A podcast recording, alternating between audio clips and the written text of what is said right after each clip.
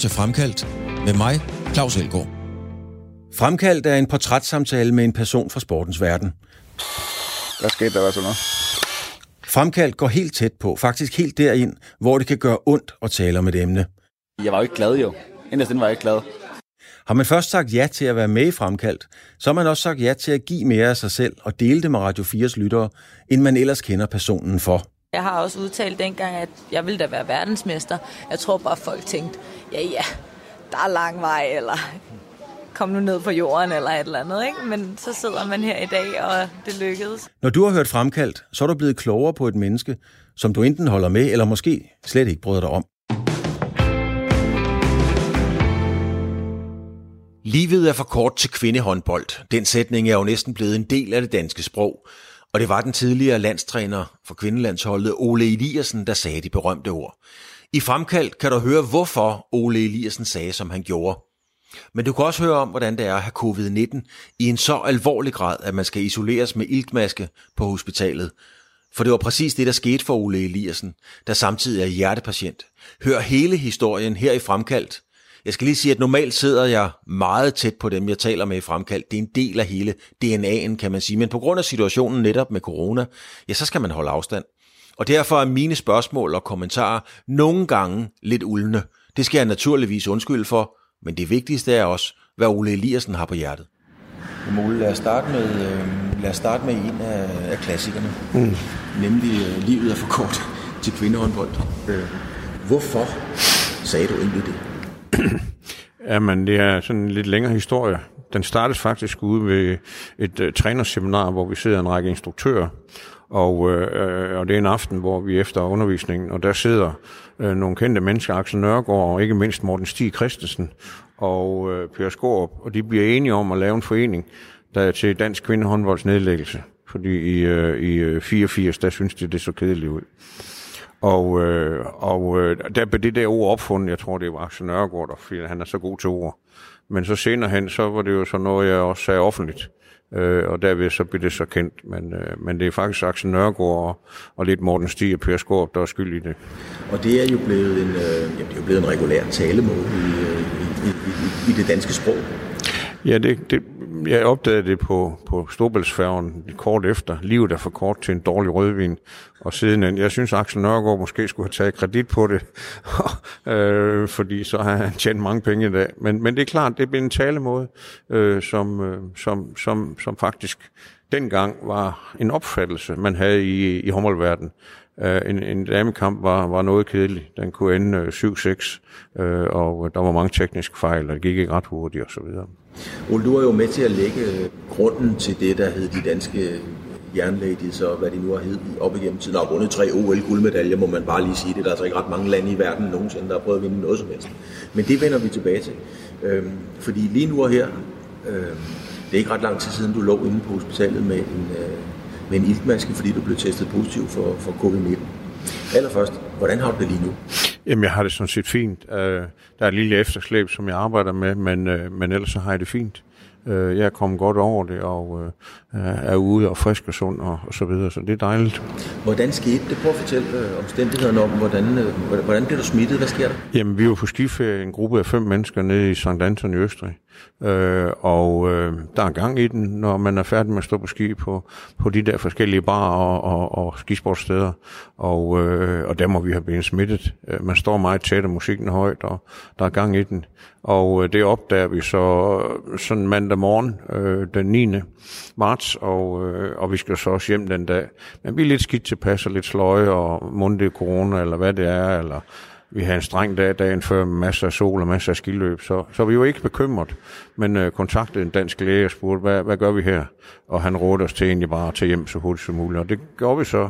Og, øh, og på vejen hjem, øh, primært i, i lufthavnen, øh, hvor man skal gå fra, fra finger af og så ned efter bagagen Københavns Lufthavn ud til bilen, der fik jeg det dårligere og dårligere. Og, øh, jamen, vejrtrækning vejrtrækning, det, det, det knæv mig simpelthen. Jeg gik som en gammel mand, og jeg lignede en gammel mand. Jeg er en gammel mand, men jeg lignede... Nej, det kom, det kom meget hurtigt, dengang jeg begyndte at lave fysisk anstrengelse. Ellers har jeg bare siddet på min bagdel i flyverne. Jeg går også ikke, og, og der skete ikke noget. Men dengang jeg sådan skulle til at anstrenge mig, så, så, så var det svært. Og vi nåede så ud i bilen og skulle så køre hjem til Aarhus, en tre timers kørsel. Og undervejs fik jeg det dårligere og dårligere. Og Altså, markant. markant dårligt. Markant dårligt. Så vi var lidt i tvivl. Vi har min søn, og, og der var to piger med, de kørte bilen, øh, pigerne, og min søn han ringede så henholdsvis til øh, en læge, og senere til vagtlæge, og, og senere fik han forbindelse med Skyby, og øh, der var tale om, at jeg skulle have, de skulle rekvirere en ambulance, øh, men det synes de ikke, de kunne nå fordi vi var nået sådan lidt, lidt nord for Vejle, øh, og de mente egentlig bare, at de skulle køre så hurtigt som muligt til Skyby. Okay, så I skulle køre det op, men havde du andre, øh, havde du, havde du andet bøvl? Jamen, jeg, jeg, jeg, har- jeg er jo hjertepatient. Jeg har haft to blodprøver. Ikke også, ikke? Øh, så, så, så det var egentlig vejrtrækningen og åndedræt. Altså, jeg kunne simpelthen ikke så godt trække vejret. Bliver du bange? Nej, jeg, jeg bliver ikke så, de andre bliver enormt bange, og det er forståeligt, fordi at de ser en, en ældre mand, der er hjertesyg og, og ikke kan trække vejret, så det giver noget panik, øh, og forståelig panik. Men, øh, men jeg, jeg, var ikke i tvivl om, at, at hvis jeg bare kunne komme på sygehuset og få noget hjælp, så, så skulle det nok gå, ikke også, ikke? Men hvordan, øh, hvordan håndterer du den situation, at de andre selvfølgelig bliver meget, meget bange, og du skal prøve at få ro på situationen, eller hvad gør man i den? Jamen altså, jeg prøver jo så alt muligt, ikke også, ikke? Og, og, og, og hvad skal man sige, jeg tager lidt nitroglycerin, det har jeg, på grund af at jeg er hjertepatient, og pumper mig lidt med det, så går det lidt bedre en periode, men, men det, det var et skidt billede, og, og vi skulle have ringet efter en ambulance tidligere, og, og øh, jeg, jeg satte de der mennesker i et dilemma, som, som ikke var fair. De var skide bange for, at jeg skulle dø. Ja. Hvordan har man det så der? Fordi det er jo en situation, som heldigvis, kan man sige, ikke ret mange mennesker har prøvet at være i. Du sidder i en bil, omgivelserne tror, du er ved at dø, og det synes du, som du selv har citeret for at sige, det var ikke en sjov diskussion at have. Nej. Øhm, så hvordan, øh, hvordan agerer man det der? Nå, men altså, øh, man kan sige nu, der er der egentlig bare en, en tro på, at øh, hvis jeg kunne nå Skyby i tide, øh, så var det fint. Men efterfølgende har vi, øh, ja, måske skulle vi har været lidt mere opmærksom på, jeg skulle være mere opmærksom på deres følelser, og, og, og man selvfølgelig havde det skidt og sådan noget. Efterfølgende har der været lidt turbulens omkring det, men vi har fået nogle gode snakker om det, ikke også, ikke? Og, og jeg er blevet bevidst om, at øh, jeg havde det måske dårligere, end jeg selv synes. Ja. Men du er jo også en mand, du har spillet over 30 landskampe og bøvlet med russer og tjekker og østtysker og hvad det hed dengang. Så du er jo en, vand, en mand, der er vant til smerte. Jo, jo, det er også det der. Og jeg også kender også min krop i forhold til hjertesygdom. Så, så jeg var ikke bekymret, men, men det var bekymrende, fordi at øh, jeg kunne sgu dårligt trække vejret. Og det var simpelthen sådan, det var. Ja, det var sådan. Hvad sker der så? Så kommer I op på sygehuset. Jamen, så kører vi ind, det vi var der jo omkring midt om natten, ikke? Og kører vi ind på sygehuset, og de står og vinker og sendt derhen, hvor skal. Og øh, jeg skal så ud i bilen og kan ikke gå ret meget. Jeg slæber mig lidt til sted. Og øh, ind på stuen, øh, og de er selvfølgelig bekymret for, om jeg har fået et hjertetilfælde. Ilt med det samme. Analyse og er meget professionel. Tre mennesker, to sygeplejersker og en læge, øh, og får mig bakset ind, tøjet af, og hele processen kører lynhurtigt. Og de finder så ud af, at det er ikke hjertet. Okay, så kan de slappe lidt af, og så kan de begynde at behandle mig i forhold til det, der hedder corona. Ikke? Men da du kommer, er de så forberedt på, at det kan være corona? Altså er de i dragter? Eller? De er fuldstændig i dragter. De er i dragter. og visir og alt det der. Meget, øh, og det er klart, de mennesker, der har kørt med mig, har fået derudover at se, øh, et, jeg bliver slæbt ind på en stue, ikke ind af indgangen, nej, ind direkte i en seng, øh, og øh, oplever, at, øh, at jeg næsten ikke kan gå, og, og hele det der virvar, personalet, øh, eller lægen og sygeplejersken koncentrerer sig jo ikke om de tre, men de står hen i stuen i hjørnet, og ser egentlig en mand blive flået af, ikke også, ikke? og behandlet øh, enormt hurtigt og enormt professionelt. Så det var yderligere en, en grim oplevelse for dem. Hvor- Hvordan påvirker det dig? Fordi du har jo altid været en mand, der har reflekteret og haft holdninger til dine omgivelser og de ting, du nu engang har været med i, både sport og professionelt øh, arbejde. Ja, det er jo så også dit arbejde, men, men du har altid sat dig ind i tingene og taget stilling til tingene. Tager du stilling til din egen situation? Ja, det har jeg jo så gjort i og med, at jeg har været hjertepatient i, i siden 2011, ikke også, ikke? hvor jeg er udlån, ud for nogle lignende situationer, ikke også, ikke? Hvor, så jeg har lært min krop at kende, og, og, og, og jeg er en fighter, ikke også, ikke? Men, men jeg, skal, jeg skal reflektere mere over de omgivelser, som, som bliver udsat for, at de ser de her ting. Det er ikke rart at se hos nogen, man holder af. Men, men øh, jeg siger, den naturlige tanke er, at man vil da blive bange for at dø, når man ligger der, og de går rundt i rumdragter, havde jeg nær sagt, og man har covid, eller hvad sker der? Jeg har sådan en tiltro til, det er fordi, jeg har oplevet det flere gange, altså dels kender jeg min krop, øh, og dels har jeg tiltro til, at, øh, at min sygdom er noget, øh, øh, hospitalvæsenet og især Skyby har fuldstændig styr over. Så, så lige snart jeg når destinationen Skyby, så, så er jeg egentlig meget tryg. Ikke? Også, ikke? Men det er klart, det har sat sig. Øh, både det, at jeg har fået en blodprop i 11 og var, var tæt ved at og, og ikke være her i dag. Og så situationen den her gang, det gør jo, at man øh, som person, at jeg er blevet enormt følsom, ligesom andre, der har været i, i nærheden af, af, af døden.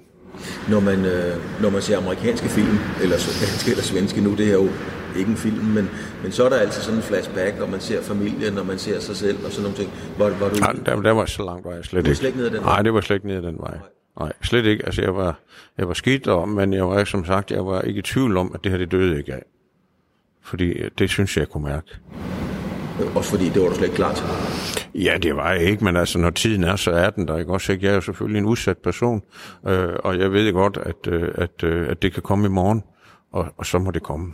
Hvad, hvad var den vigtigste lærer for dig i forhold til det? Måske ikke så meget i forhold til dig, men i forhold til dine omgivelser. Jo, men det er jo, at, at, og den havde jeg haft før, ikke også, ikke? Det er, at, jeg, at uh, et af, hvad jeg har, det ikke også, ikke? Jeg skal også, uh, det kunne jeg så ikke endnu, men efterfølgende uh, skal jeg være mere opmærksom på, hvordan, hvad følelser de andre mennesker har, min familie har, og, og mine børnebørn, og mine gode venner og sådan noget. Så det er klart, at, at det er bekymrende, og jeg har fået sindssygt mange henvendelser fra folk, øh, som har læst om mig i avisen og set noget af det i fjernsyn og sådan noget.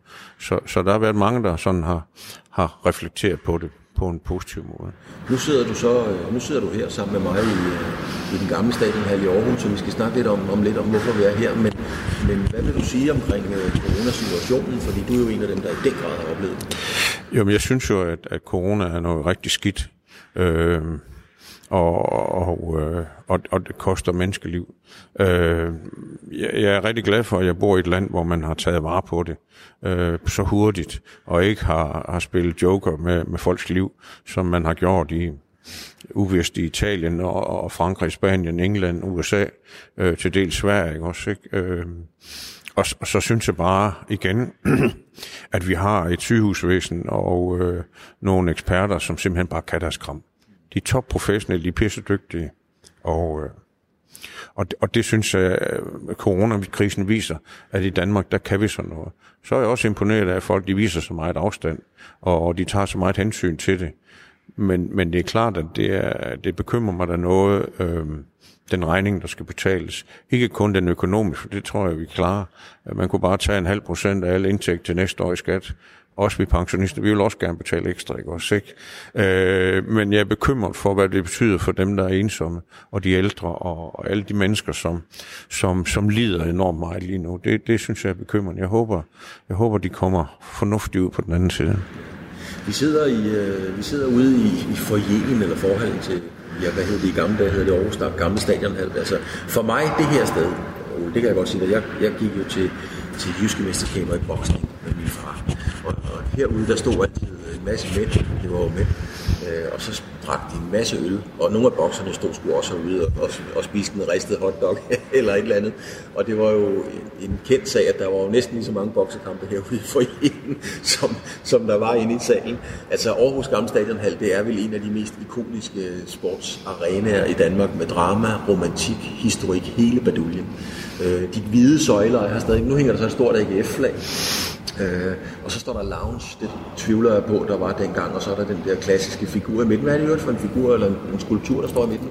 Jamen, det er jo en, en, en urkraftfigur af en fransk mand, ikke også, ikke? Øh, som har stået der altid, og den har stået der min tid. Jeg kommer siden jeg var 8, begyndte jeg at træne ind i den, den, den rigtige gamle hal herinde, øh, i Aarhus Fremad, der hvor jeg startede, og, øh, og, og, og jamen, det var bare stedet, og jeg har også været atletikudøver, så jeg har lavet atletik herude på stadion også, så, så det har været mit andet hjem i rigtig, rigtig mange år. Livet øh, er for kort til kvindehåndbold, som vi startede med at tale om. Øh, er, er livet stadigvæk for kort til kvindehåndbold? Det synes jeg bestemt ikke, det er. Altså, jeg synes, øh, jeg synes øh, øh, vi som nation kan være stolte af, hvad vi har opnået øh, i forhold til kvindehåndbold. Øh, kvindehåndbold har, har, har fået en opblomstring og en status og, og et værd, som for det første, det vigtigste, er de kvinder, der dengang øh, fik de fine øh, ting og sager og opnåede så meget, blev rollemodeller for en hel generation af kvinder. Og øh, kvindeidrætten på den måde jo blev, blev markant, ikke også, ikke? øh, tre øh, OL-guldmedaljer til dansk kvindelandshold over tre gange. Det, det, det er jo ikke nogen, der har præsteret noget lignende før.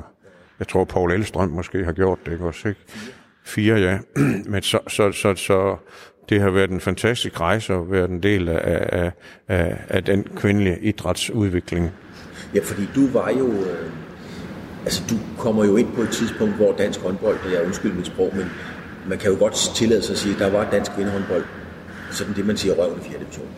Øh, og vi havde været til CVM, og vi altså op og ned. Vi kunne ikke rigtig vinde ret meget. Mm. Så kommer du ind og, og lægger jo grunden til det. Men vi skal lige se, vi skal lige se et klip her. Jeg har fundet et, et gammelt håndboldklip. Øhm, og der kommer, jeg kan se, det er en GOG-trøje i hvert fald, den der gule. Jeg tror, de spiller mod FIF. Jeg se det. Det er i hvert fald Torben Skov, kan jeg høre dig kommentere. Mm. Til Johan Jonsen, og hun scorer til 16-16 topkampens resultat. Så er der et billede af resultat sammen. Nu kommer Paul Syberg. Mener du, den har international klasse? Nej, det må vi nok konstatere, det har den ikke. Den har sådan rimelig klasse af vesteuropæisk standard, men nej, det har den desværre ikke. Der er alt for mange øh, generelle fejl. Selv når spillere ikke er under pres, bliver der lavet fejl.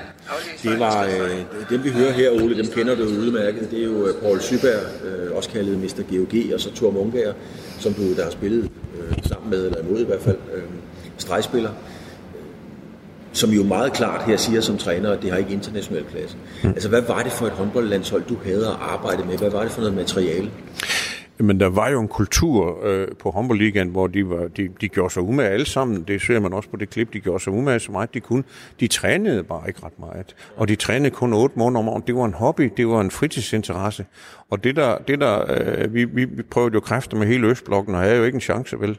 Jeg har tabt med 30 mål til, til Rusland, ikke også? Øh, øh, og, og, og, og, og derfor så besluttede vi os til, øh, efter noget turbulens, efter et par år, at prøve ligesom at, at gøre noget mere ved det.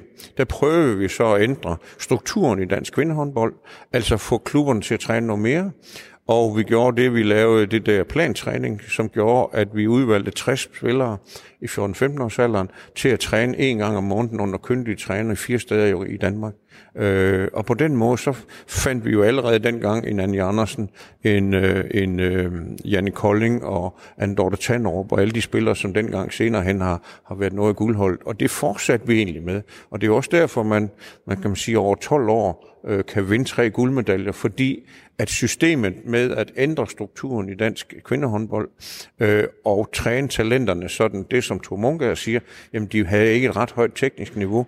Det træner vi rigtig meget. Vi træner hele tiden, og de trænede jo rigtig, rigtig meget teknisk træning, og de trænede rigtig mange flere timer.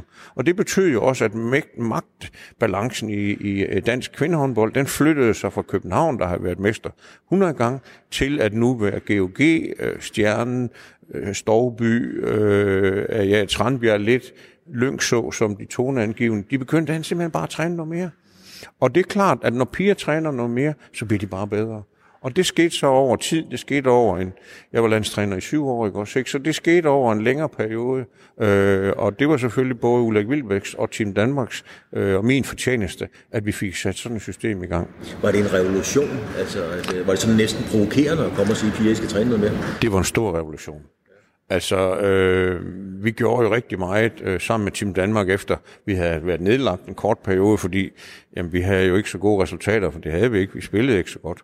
Øh, så fik vi Team Danmark ind over i vores sæk, og øh, begyndte at lave et samarbejde med Odense Universitet, øh, og prøve på den måde og, øh, at sætte noget mere på. Så vi, vi var rigtig langt ude i forhold til at arbejde 100% mere seriøs.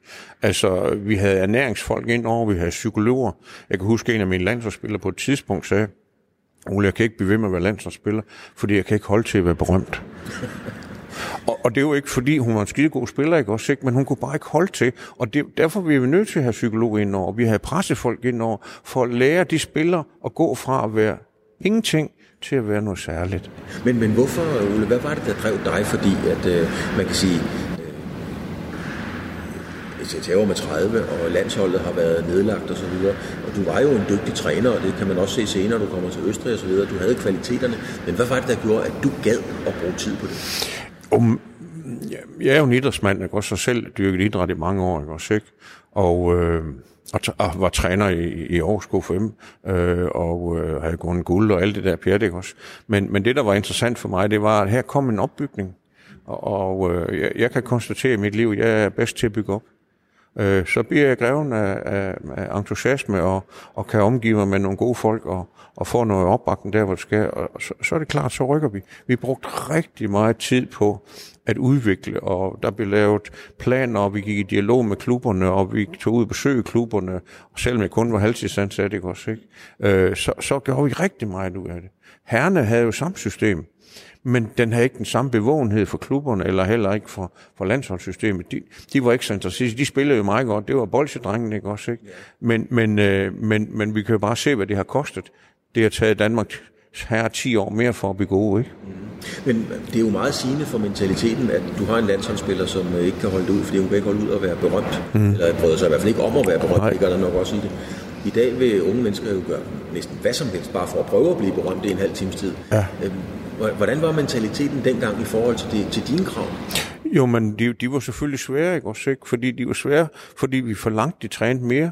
Vi forlangte jo også, at når de kom til det der plantræning, at så forlangte vi, at de gik hjem og lavede det, og vi testede dem, og, og øh, jeg tror også, vi vejede dem. Øh, en, en lille en, vi, vi fik oplevet til, et- til et VM, at der var nogle af, af topspillerne, som, som havde problemer, fordi de fik menstruationer.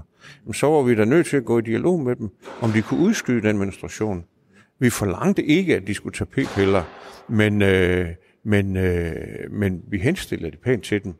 Og så henstillede vi dem også til, at de sammen med deres klubtræner, så må man sige, det, kan, det, det, det er fint, du er en god spiller ude i klubben, men du skal kunne ses, at du er landsholdsspiller.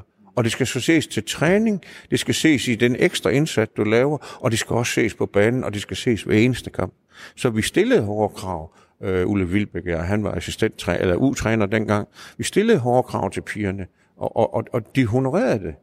Det var selvfølgelig svært i overgangsfasen fra den ældre til den mellemgarden og så til de unge, også, ikke? Men, men jeg vil sige, de ældre var med til at lave den udvikling, dengang vi fik, fik etableret, øh, hvad skal man sige, en mere, mere jysk og fynsk øh, måde at øh, tænke håndbold på, på damesiden. Men hvordan var det, fordi at det, der lyder så logisk i dag, at øh, nogen har jo tænkt, de er rappelende sindssyge. Ja, det var det. Det var vi også. Vi var entusiastiske. Hvad gør man så? altså, når folk tænker, når man får prædikatet, han er sindssyg om det, han er vanvittig. Ja, ja. Hvad, hvad gjorde du? Jamen, jeg gjorde jo egentlig bare det, at øh, jeg var ivrig. Og jeg fandt nogle piger, der gerne ville være ivrige. Altså, de, de var virkelig ivrige. Også den garde, som ikke var de unge, øh, som fik alle medaljerne, men den garde lige før, øh, nogen der hedder Bente Thomsen og Vibeke Andersen og, og, og, og alle sådan nogen, de var så ivrige, de ville så gerne, og de syntes bare, at det var fantastisk at spille på landsholdet. Og det, og, og, og, men det er jo så sjovt, når eftermælet de så kommer og siger, at det var mig, der, var, var, der havde strikkelandshold, og det var mig, der var den sociale træner og alt muligt andet. Og, øh, det, det må folk sige, hvad de vil, det er sådan set ligeglad med. Men det, der var interessant, det var, at de piger, både den, den mellemgeneration og så de alle unge, de gav, de gav hele deres liv for at være håndboldstjerner. Men var det der, du lavede ændringen, eller I lavede ændringen, at, at går du så lige pludselig ud og rekrutterer nogle piger, som måske ikke er helt så dygtige tekniske håndboldspillere, men som bare vil det? Ja, Det var simpelthen det, du gjorde? ja. Altså, vi, vi gjorde det, vi, altså, der var nogle eksempler på nogle, nogle gode københavnerpiger, ikke også, ikke? som vi simpelthen ikke kunne bruge mere, fordi de trænede ikke, og, de, og, og vi kunne ikke, jeg blev senere træner i Østrig, øh, og også ved træne i Hypobank, og der havde jeg verdens bedste øh, manager. Han siger, at man skal have mod til at uddanne spillere, så de kan være gode om nogle år. Var det Prokop? Det var Gunnar Prokop. Gunnar Prokop, ja. Ja. Han var heller ikke helt for børn. Han var ikke for børn, men, men han, han, han havde noget, der var rigtigt.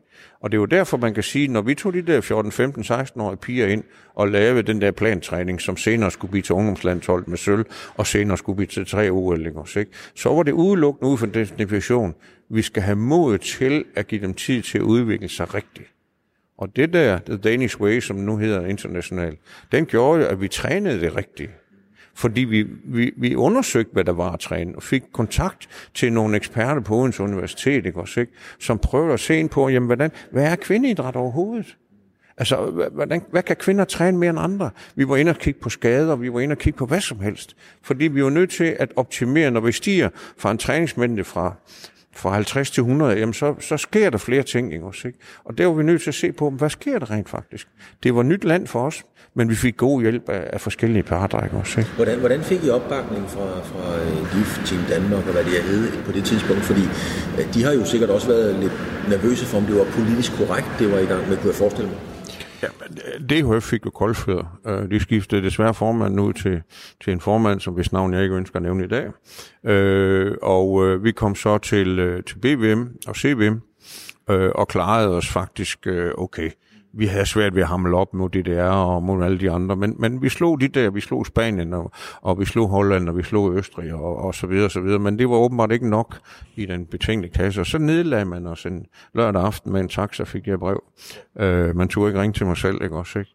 Og så skete der jo så et ramaskriv, fordi kvinderidrætten var på vej frem, ikke også, ikke? Det var måske i virkeligheden det bedste, der nogensinde er sket for dansk kvindehåndbold. Det, det tror jeg faktisk, når man ser på bagsiden, ikke også, ikke? Øh, så skete der virkelig, pigerne blev enormt agerige, og begyndte selv at finde sponsorer, og træne endnu mere.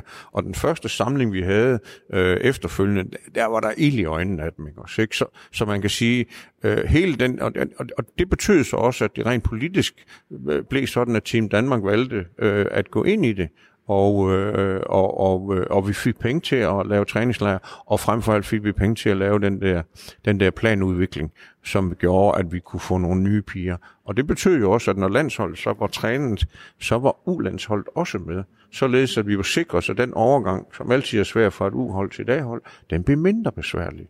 Ikke også? Og det betød dengang, at, at når de, de der piger, der havde vundet sølv til øh, UM i Danmark, så var deres overgang til det rigtige landshold, den var meget lille.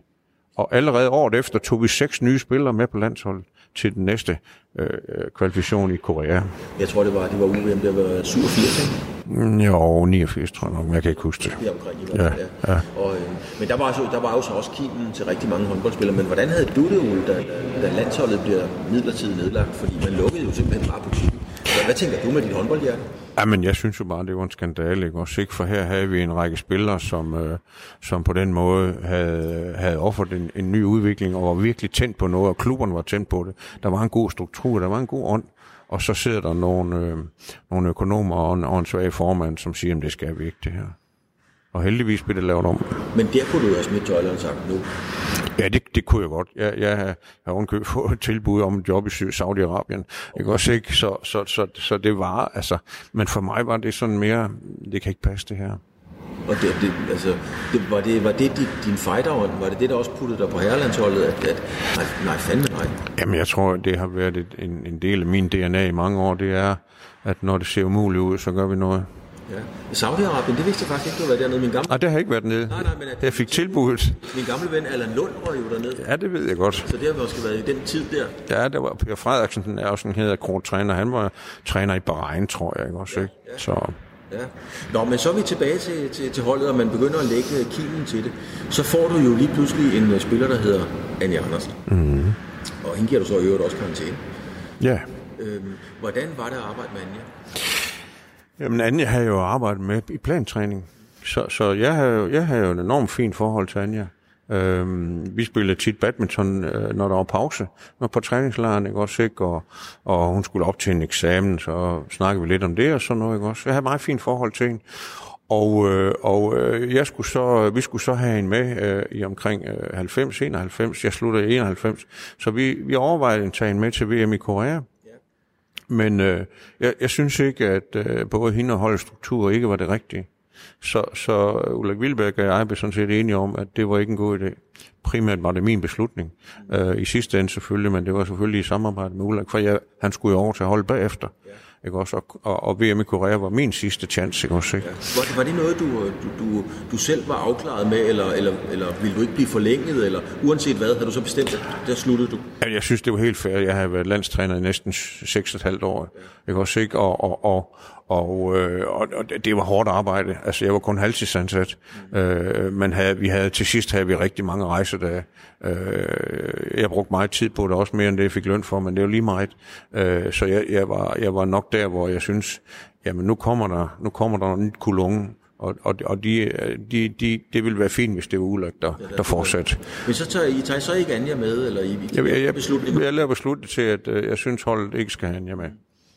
Hun er en dygtig håndboldspiller, men øh, vi testede hende i to turneringer, ikke også, ikke? Og fandt ud af, at øh, ej, det, gav, det gav mere uro, end det gav glæde.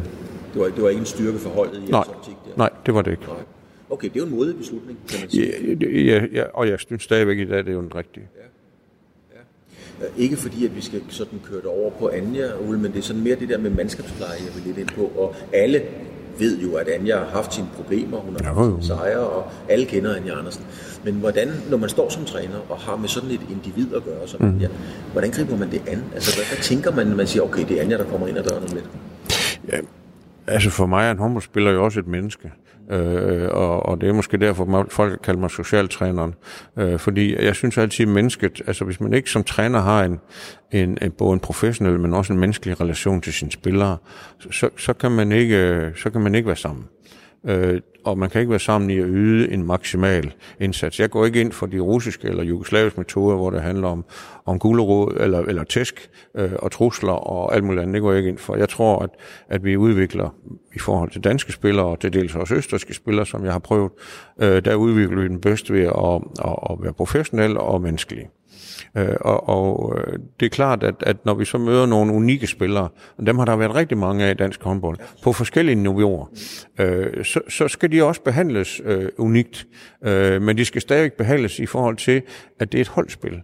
Det vil være nemmere, hvis man, øh, hvis man bare løber hækkeløb, fordi så kan man være lige så sjov, som man har lyst til. Men når man spiller en håndboldkamp, så, så, så medmindre man er så ekstremt god, som Anja har så vist sig i nogle kampe at være. Men, men stadigvæk var der stadigvæk en anden Dorte eller en Camilla Andersen, som fordelte, hvornår Anja, så fik hun bare ikke bolden, så spillede hun over den anden side, fordi så var det nu, det var så klogskab på holdet. Øh, men det er klart, at når man har nogle ener, jeg har haft flere ener, blandt andet også i Østrig, Ause Frederikas, var også en af, af, af verdens topspillere, ikke også, ikke? Øh, og det er klart, at, at, at, at dem skal man øh, behandle fair, ordentligt, men de er en del af en social kontekst. Men, men hvorfor skulle man ikke give dem, der er rigtig gode til at få lov til at være gode?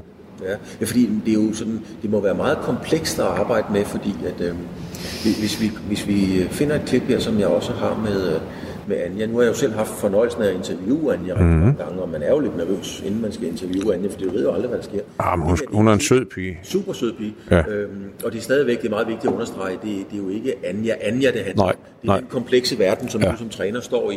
Her er et interview med Anja efter en kamp. Og det når de langt med i land, synes jeg også. Vores forsvar, det står, som, som jeg har gjort i de sidste mange kampe, og det, det har været vigtigt for mig at fortsætte, og så kan du sige, så flyder vi stadigvæk angrebsmæssigt med nogle af de ting, som vi ikke finder slidt med. Og der er vi så tålmodige. Og, og, og det jeg vil med det klip, Ole, det er, at øh, det er til synligheden en kamp, øh, de har spillet mod, øh, hun er træner for Slagelse, lyder det som om, og så har de spillet mod Aalborg. Og hun er jo super sød, når man ser på Anja. Hun har de blideste øjne, hun er nervøs, hun kigger slet ikke ind i kameraet, hun kigger sådan lidt, øh, lidt væk og sådan nogle ting. Og, og 20 sekunder senere, så, så, så kan hun jo smadre hallen, og det er stadigvæk ikke Anja, men sådan er mange af de topatleter jo. Hvordan- Hvordan sætter man sig ind i at kunne håndtere, at de skifter kar- karakter så lynhurtigt? Det, det gør man jo, fordi man har prøvet det selv. Ja. Ikke også? Altså, øh, jeg har mødt en del mennesker i min nu ældre tid, ikke også? Ikke? Som, jeg kan huske en lille eksempel på, jeg var nede i en vinbutik, øh, og han ville så ikke sælge vin til mig. Det var også mærkeligt. Så sagde jeg, hvorfor vil du ikke det? Nej, fordi du har slået mig så meget i hovedet, siger han så.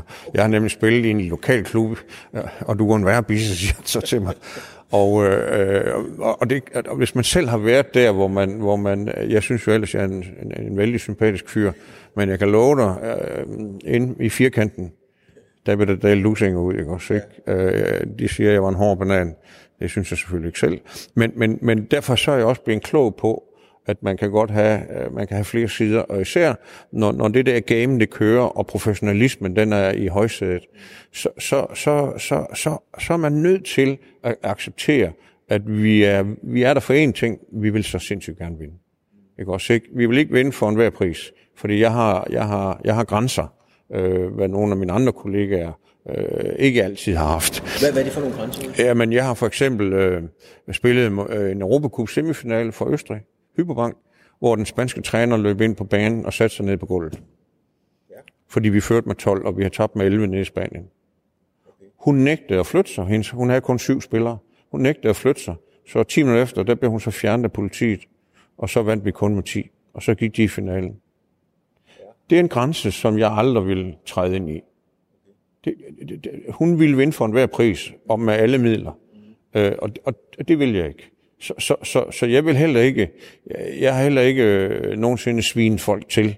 Øh, jeg kan godt skælde dem ud, men, men øh, østeuropæisk øh, øh, lignende svin folk til på den groveste måde, ikke også, ikke? Øh, det har jeg aldrig gjort, for det vil jeg ikke. Det, det, det er ikke en del af, af min måde at være menneske på, og heller ikke være træner på. Men, men, men jeg forlanger meget. Ikke også? Jeg forlanger Forlanger rigtig meget. du mere af spillerne, end du måske selv ville være med til at gøre? Nej, det tror jeg ikke. Øh, det tror jeg ikke. Jeg forlanger det maksimale. Og, og så kan vi snakke om det bagefter, ikke også? Ikke? Øh, øh, men det er klart, at, at der, hvor det, der, hvor det er hårdt at være træner, det er jo, at man, man også er, skal være psykolog. Forstået på den måde, at øh, det kan godt være ens bedste spiller. Jeg kan huske et eksempel fra Aarhus KFM. En af de bedste spillere, han spiller rigtig godt, men øh, der, vi har bare brug for ham endnu mere. Så tager jeg ham ud. Han bliver stik tosset på mig, ikke også? Og jeg siger til ham, sæt dig nu ned. Du må spille noget bedre, hvis du skal ind igen, ikke også? Ikke? Og han, og, og han spillede skide godt. Men, men jeg skulle bare have de sidste 10 procent ud af ham. Ikke også, ikke? Og så sendte jeg ham ind fem minutter efter, og så var han så tosset og score fire mål træk. Ikke også, ikke? Så det er den måde, man som træner også arbejder med, med de enkelte spillers psyke. Og det kunne være en Anja Andersen, det kunne være en, en hvilken som helst anden. Aarhus Frederikes har jeg også haft med at gøre. Øh, så, så, så det er den måde, som man træner kan spille sin kort, men stadigvæk er der en limit på, at øh, hvad man vil og hvad man ikke vil. Og det skal man jo, den etik og moral må man jo definere for sig selv. Men når du så sidder og er, er landstræner og, og skal sortere Anja fra, eller du skal tage nogen ud og så videre, er det så Ole Eliassen? Fordi jeg tror, er der forskel på Ole Eliassen og så træneren Ole Eliassen? Principielt nej. Nej. Principielt nej. Fordi her er en opgave, der skal løses. Og, og vi er i en særlig kontekst, i en særlig osteklokke, plejer jeg gerne at sige. Og inden for den osteklokke, der er regler og, og ting og sager. Og jeg kan huske, at øh, efter de piger, som jeg har haft med øh, øh de første fem år af min karriere, så siger jeg sådan set seks spillere fra til VM i Korea. Øh, og seks af spillerne, som, jeg, som vi har svedt sammen, vi har kæmpet sammen for at få dansk kvindehåndbold op at stå. Og så der, hvor de er måske på, lige deres, på deres efterår, der besluttede jeg mig til at sætte seks unge spillere ind. Og det er klart, at den beslutning, den var hård. Og den har også kostet øh, øh nogle af, er stadigvæk sure på mig, selvom det er nu 20 år siden. Ikke? Også, ikke? Øh, og, og det kan man ikke undgå. Man kan ikke undgå som træner ind i den kontekst at skuffe folk. Jeg har her øh, i Aarhus KFM, i den her hal, har jeg sat en spiller af, som har spillet alle kampene op til den sidste kamp mod Helsingør, til en guldkamp over Helsingør. Der satte jeg ham af, fordi jeg troede, der var en anden, der var bedre end ham. Og efterfølgende fik han hans guldmedalje, den ville han ikke have. Og han, han har tilgivet mig, men han er stadig sur på mig. Og sådan er det at være træner. Man skal tro på, at de beslutninger, man tager, det er de rigtige. Hvor, hvor, hvor, øh, hvor får man styrken til det? Fordi at man skal jo også bevare sit eget job og så videre. Altså, er det der med, at hvis man er bange for at tabe, så kan man ikke vinde? Altså, hvor får du Ja. styrken til at tro på nogle kontroversielle beslutninger, både i din tilgang til det, sæt Anja af og så videre. Dem har, jo, har du jo taget mange af. Det var Ja. dit job jo. Men hvor kommer styrken til det? Jamen det, det kommer i den nysgerrighed, der har for at optimere det så meget som muligt.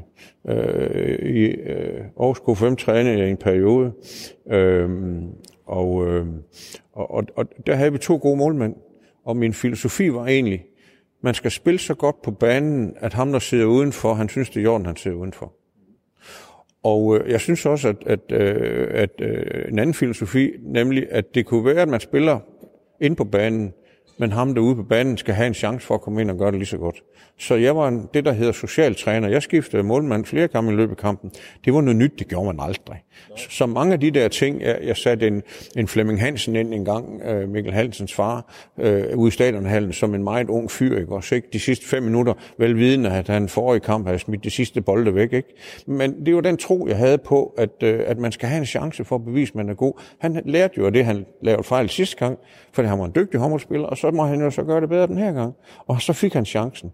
Og så lavede han også det afgørende mål for os. Så den måde har jeg øh, som træner taget chancer. Øh, og jeg har altid sagt, hvis man er bange for at tage chancer, så skal man ikke være træner. Så skal man simpelthen holde sig væk. Ja. Men Hvis man nu kigger, øh, altså Danmark, tre OL-medaljer, verdensmesterskab og EM, og jamen, en af de helt store nationer all time i, i kvindehåndbold, det siger sig selv.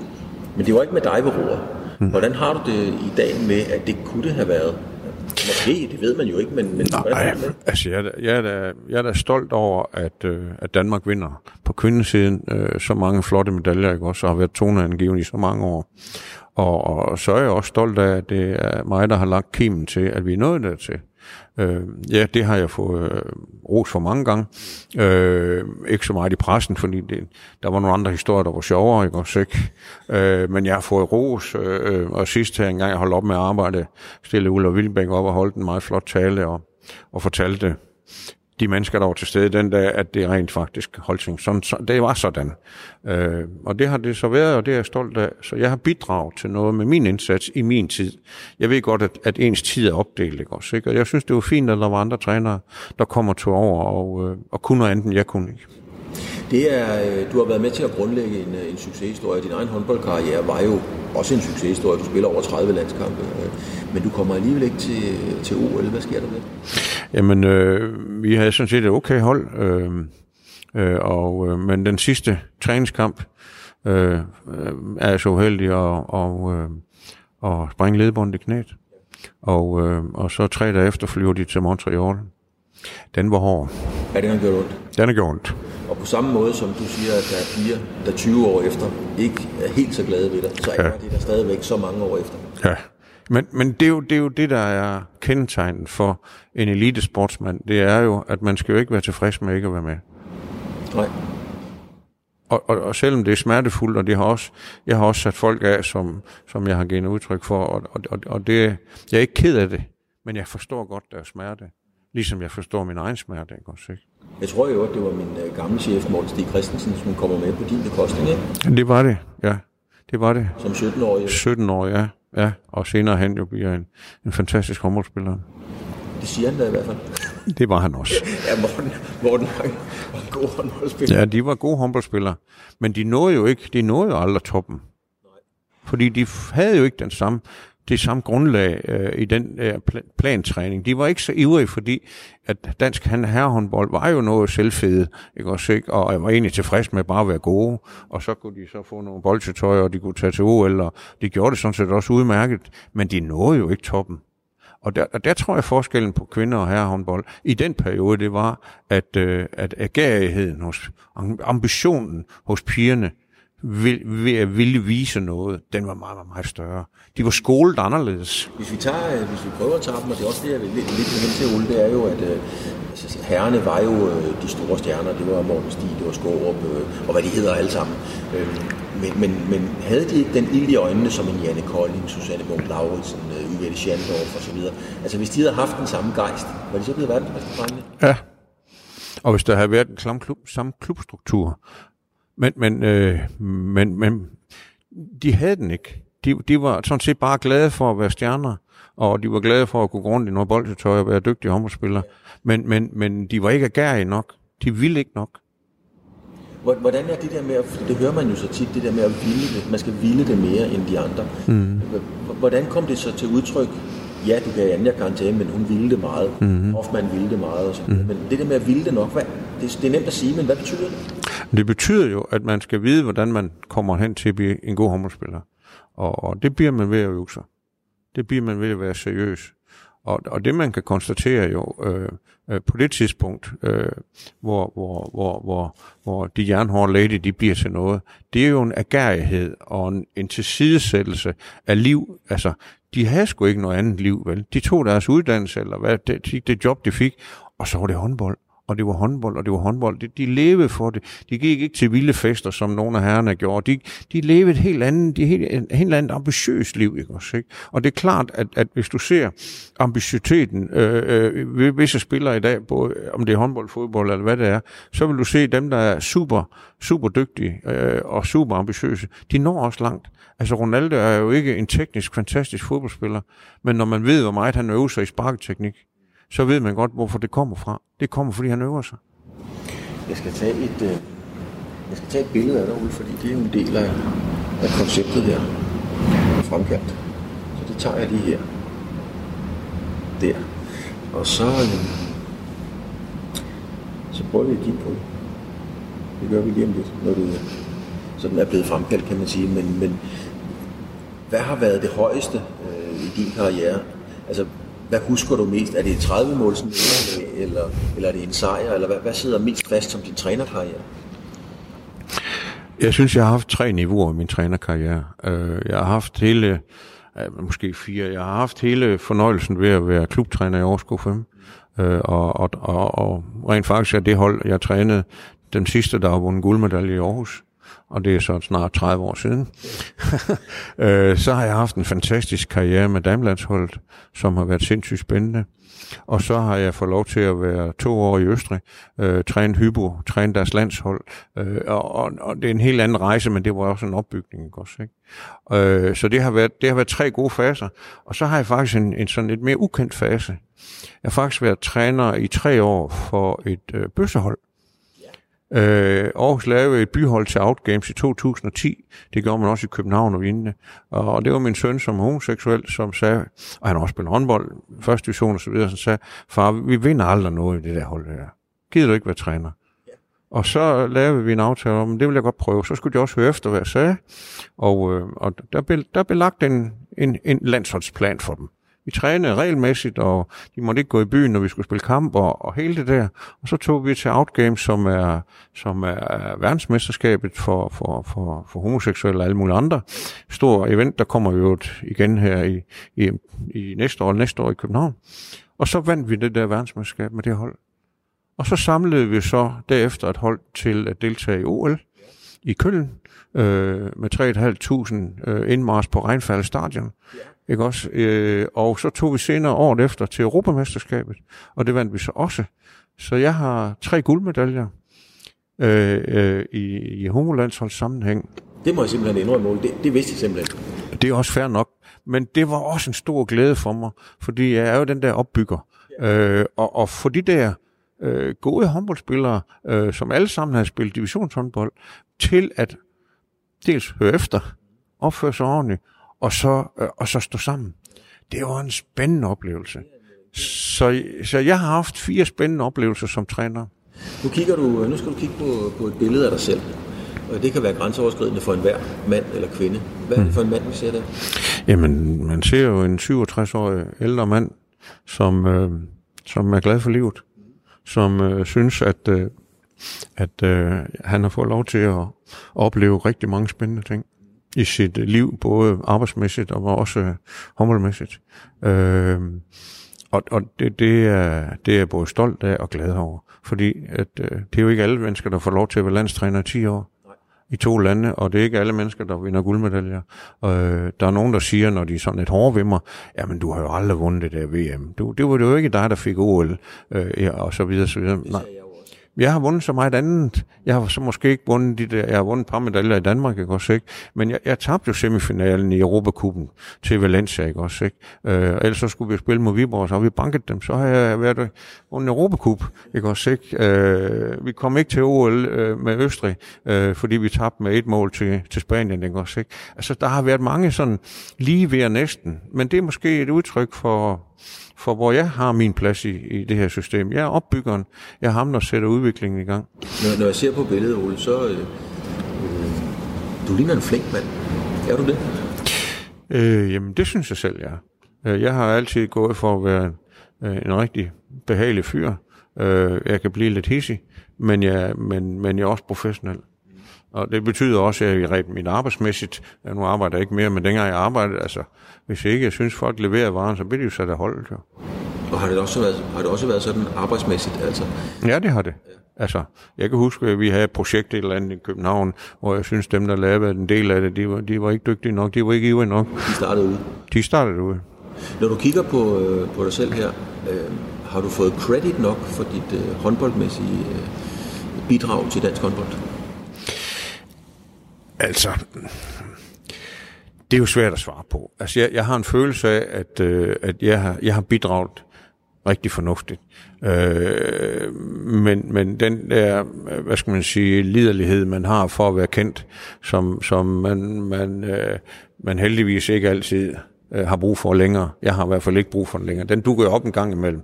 Og det er klart, at, øh, at når jeg så læser øh, Anjas bog dengang, hvor jeg bliver svinet til, eller når jeg læser nogle andre artikler, der er skrevet om Dansk Håndboldforbund, øh, i Dansk Håndboldforbund, øh, øh, om journalister og lignende, så kan jeg da godt sige, øh, har du egentlig set det fra den tilstrækkeligt mange vinkler, ikke også ikke? Eller har du bare taget det, der var mest populært? Så, så hvad skal man sige, rent mediemæssigt synes jeg ikke, at, øh, at jeg har fået den kredit, jeg burde have, ikke også ikke? Men, men af omgivelsen, Dansk Håndboldforbund, de siger det den dag i dag, ikke også ikke? Og så videre, så videre. Så, så på den måde, så, så er det det. Og, og medierne er jo noget, man pakker aviser ind, eller fisk ind dagen efter, ikke også?